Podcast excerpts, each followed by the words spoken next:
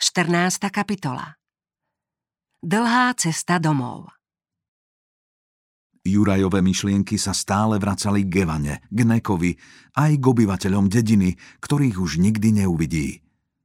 Najmä Evana mu bude chýbať. Rýchlo a opatrne postupoval lesom. Korunami stromov prenikalo len málo svetla a často sa musel predierať hustým krovím – Indiáni ho naučili chodiť ticho a bez toho, aby zanechával stopy. Mohol zastreliť mnoho malých zvierat a vtákov, ale vedel, aké nebezpečné je rozkladať oheň, lebo dym by ho ľahko prezradil.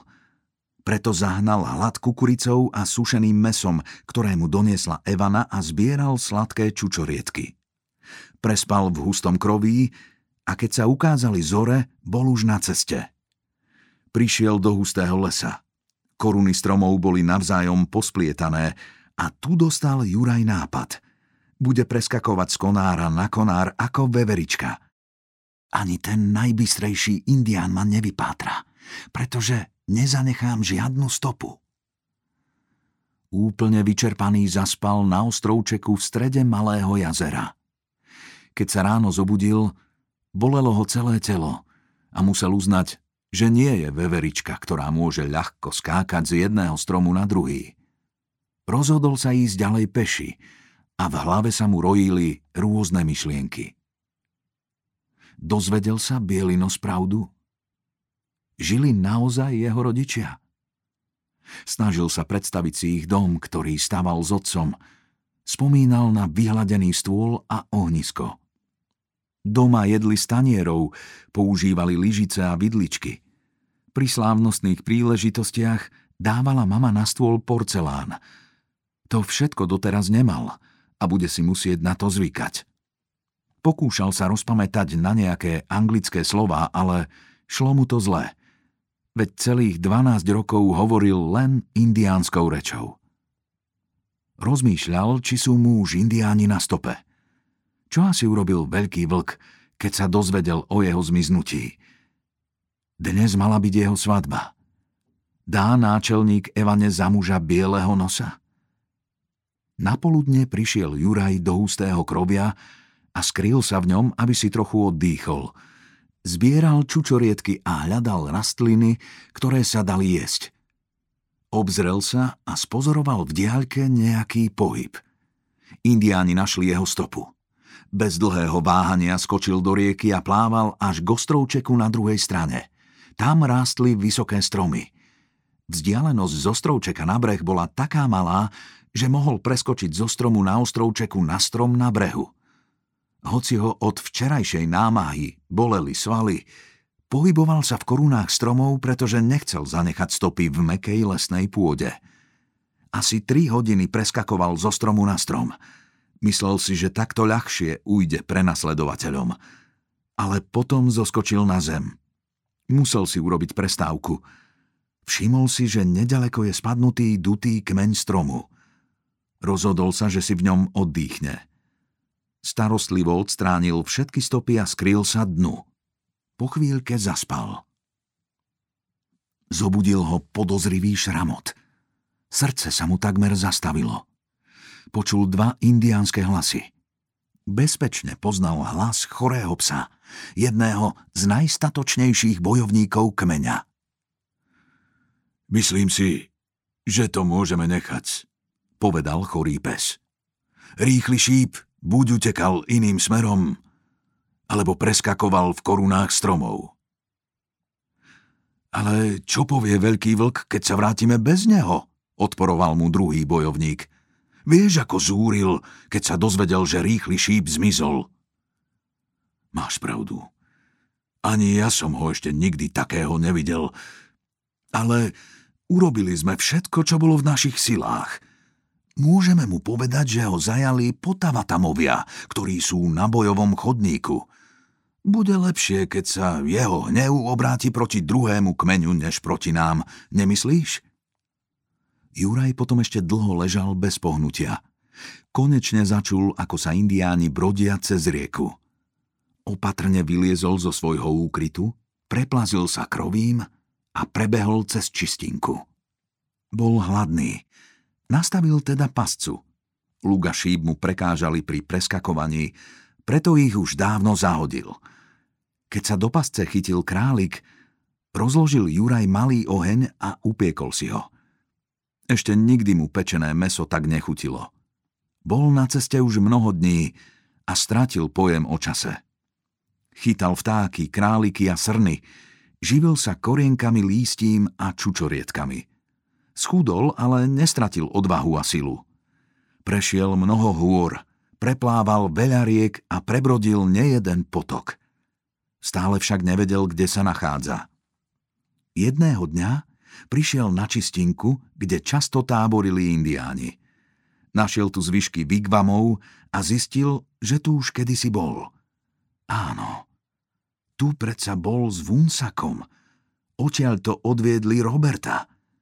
Keď si spomenul na strašný Robertov výkrik, neľutoval, že od indiánov utiekol. Čoraz silnejšie túžil po domove. Ale čo ak na konci cesty zistí, že jeho rodičia už nežijú? Možno už nejestvuje ani ich osada. Veď za 12 rokov, ktoré strávil medzi Indiánmi, sa mohlo všetko zmeniť.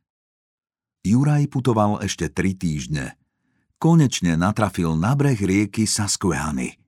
Našiel miesto, kde prúd nebol taký silný a preplával na druhú stranu. Blížil sa k cieľu a tak sa tešil na stretnutie s rodičmi, že v noci takmer nespal. Ráno pokračoval v ceste.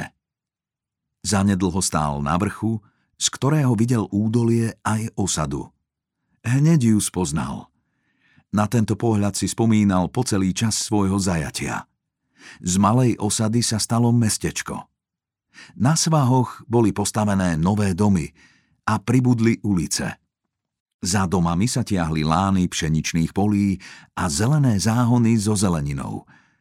Z diaľky zbadal kukuricu aj žltkasté tekvice – Dlho sa nemohol nasítiť pohľadu na tie milé a známe miesta. Skôr než zostúpil do údolia, krátko sa pomodlil.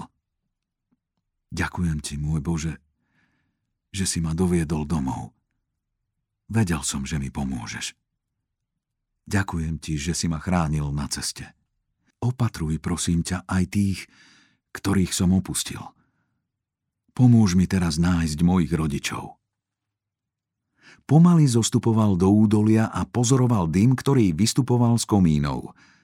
Ženy asi chystajú raňajky na otvorených ohniskách.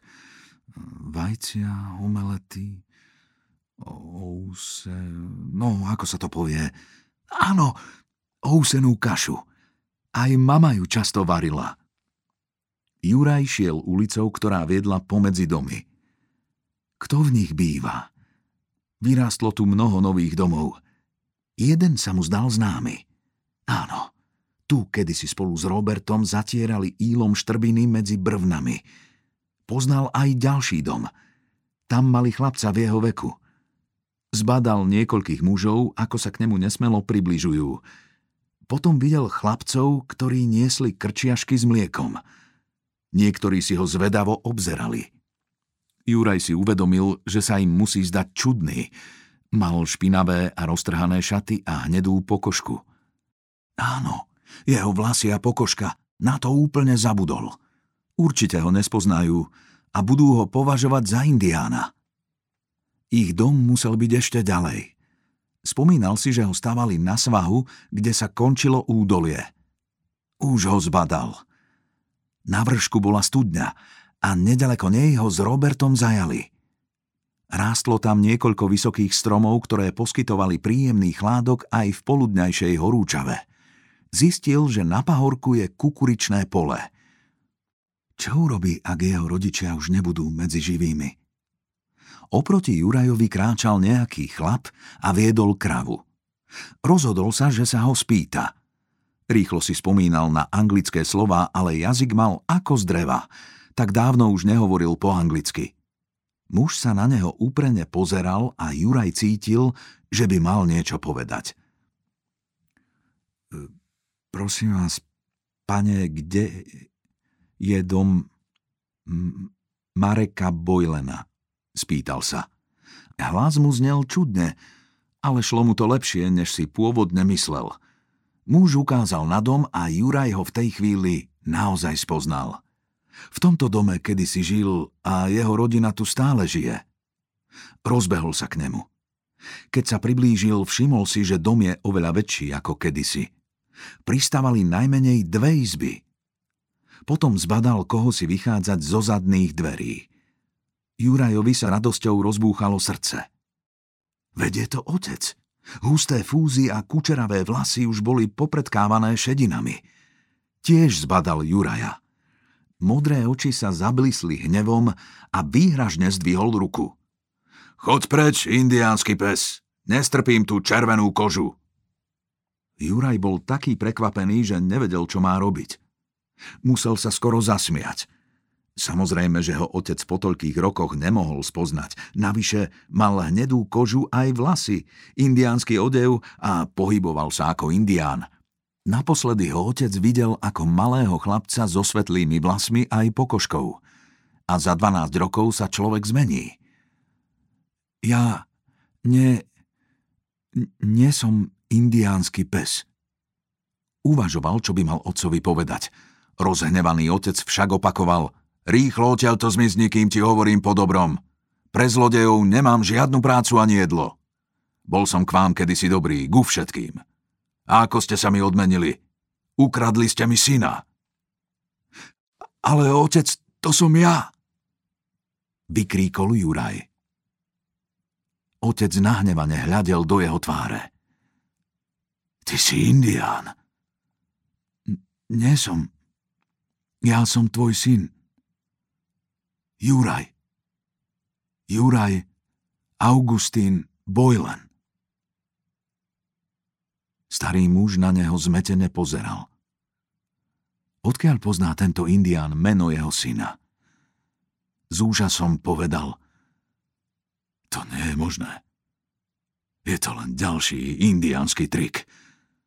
Môj syn nebol tmavý a mal svetlé vlasy. Rozumieš? Ty si indián a ešte k tomu klamár. Zmizni, kým je čas. V tej chvíli sa za otcom objavila jeho žena. Bola už bielovlasá, ale ešte stále bola pekná. Juraj spoznal svoju matku, aj keď jej pribudli vrázky. Marek, prečo stále nadávaš?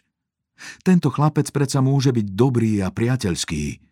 Koľkokrát som ti hovorila, že všetci indiáni nie sú zlí. Predstav si, mamička, tento ničomník tvrdí, že je náš syn Juraj. Mamička, prosím ťa, ty ma poznáš, prosil Juraj zúfalo. Som naozaj váš syn. Farba mojich vlasov a pleti je len farba s korienkou. Žena zbledla. Marek. Náš Jurko sa predsa musel za tie roky zmeniť. My ho stále vidíme ako dieťa, ale on je preč už 12 rokov.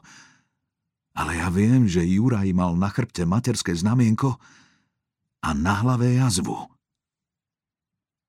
Juraj sklonil hlavu a rozpustil si vlasy. Objavila sa dlhá, zahnutá jazva. Potom sa obrátil a ukázal chrbát. Matka i hneď našla znamienko. Ďalšie dôkazy nebolo treba. Mama nahlas vykríkla. Juraj, syn môj, ty si sa naozaj vrátil. A prúdko ho objala. Ale jej radosť bola príliš veľká. Omdlela. Juraj ju vzal do náručia a niesol ju do domu. Otec tomu stále nemohol veriť. Otvoril dvere do spálne a Juraj položil matku na meké vankúše – Vtedy sa otec rozplakal a Juraj plakal s ním. Ale boli to slzy šťastia. Mama sa zanedlho prebrala z bezvedomia. Otec zatiaľ pozval susedov, ktorí Juraja poznali. O chvíľu ich bol plný dom. Všetci sa vypitovali na množstvo vecí. My tu sedíme a nikomu nepríde na um, že Juraj je hladný. Aké jedlo ti mám pripraviť? Juraj zo vzrušenia úplne zabudol náhľad, ale teraz sa vďačne usmial. Čo máš, hoci vajcia, jablkový koláč, chlieb, maslo, mlieko alebo ousenú kašu? Mamička pripravila chutné raňajky aj pre susedov. Juraj bol veľmi hladný a bolo vidieť, že maminé raňajky mu chutia.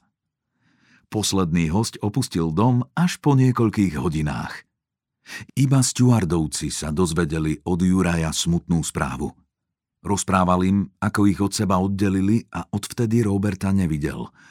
Pretože uplynulo už mnoho rokov, prijali stewardovci správu pokojne. Časom zmizla tmavá farba Jurajovej pokožky a vlasy mal opäť svetlé.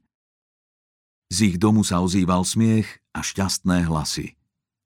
Juraj stále nemohol uveriť tomu, že po toľkých rokoch žijú opäť spolu. Pomáhal otcovi pri práci a po večeroch navštevoval svojich priateľov v osade. Najčastejším hostom bol však u Stuhardovcov. Robertova sestra Anna vyrástla na pekné dievča. Juraj sa do nej zamiloval a ešte v tom istom roku pred Vianocami bola svadba. Nepotrebovali ohnivú vodu, aby ju prežili radostne. Mama upiekla veľký koláč a pani Stuardová pripravila oslavu, na ktorú pozvala celú osadu. Juraj sa pomaly vracal do normálneho života. S pomocou susedov a priateľov si postavili nový dom hneď vedľa domu svojich rodičov. Rodičia navštevovali novomanželov a tešili sa z ich šťastia a keď sa im narodili deti, ich úsmevy a láska nahradili všetky roky smútku a odlúčenia. Juraj si často myslel, že sú najšťastnejšou rodinou v celom údolí. Alebo v celej Pensylvánii? Za dlhých zimných večerov, keď sa zišla celá rodina aj mnohí priatelia z okolia, rozprával Juraj o veľkom vlkovi a jeho kmeni – Dospelí aj deti ho radi počúvali. Vypitovali sa na rôzne indiánske zvyky a na vzťahy medzi nimi. Chceli vedieť, ako sa majú správať pri stretnutiach s indiánmi, ako s nimi žiť v priateľstve. Roky ubiehali. Keď bola Ellen, Jurajova dcéra, trochu väčšia, postavil jej otec v záhrade malý domček na hranie. Práve taký, aký urobil pred rokmi svojej sestre Evane. S láskou spomínal na jej oddané priateľstvo a nejedna jeho modlitba patrila práve jej. A keď po mnohých rokoch Juraj už ako starý otec rozprával svojim vnukom rôzne príbehy, patrili tie o statočnom rýchlom šípovi, Evane, veľkom vlkovi a indiánskych chlapcoch a dievčatách medzi najobľúbenejšie – svoje rozprávanie obyčajne končil slovami. Pamätajte si, že aj v tých najťažších chvíľach života nikdy nie ste sami, lebo Boh o vás vie. Hoci mnohému v živote nerozumiete, Boh dokáže všetko, aj zlo zmeniť na dobro. Len mu musíte dôverovať a byť vždy čestný spoľahlivý a statočný. Tento odkaz patrí aj vám, chlapci a dievčatá, ktorí ste práve dopočúvali skutočný príbeh, ktorý prežil statočný rýchly šíp.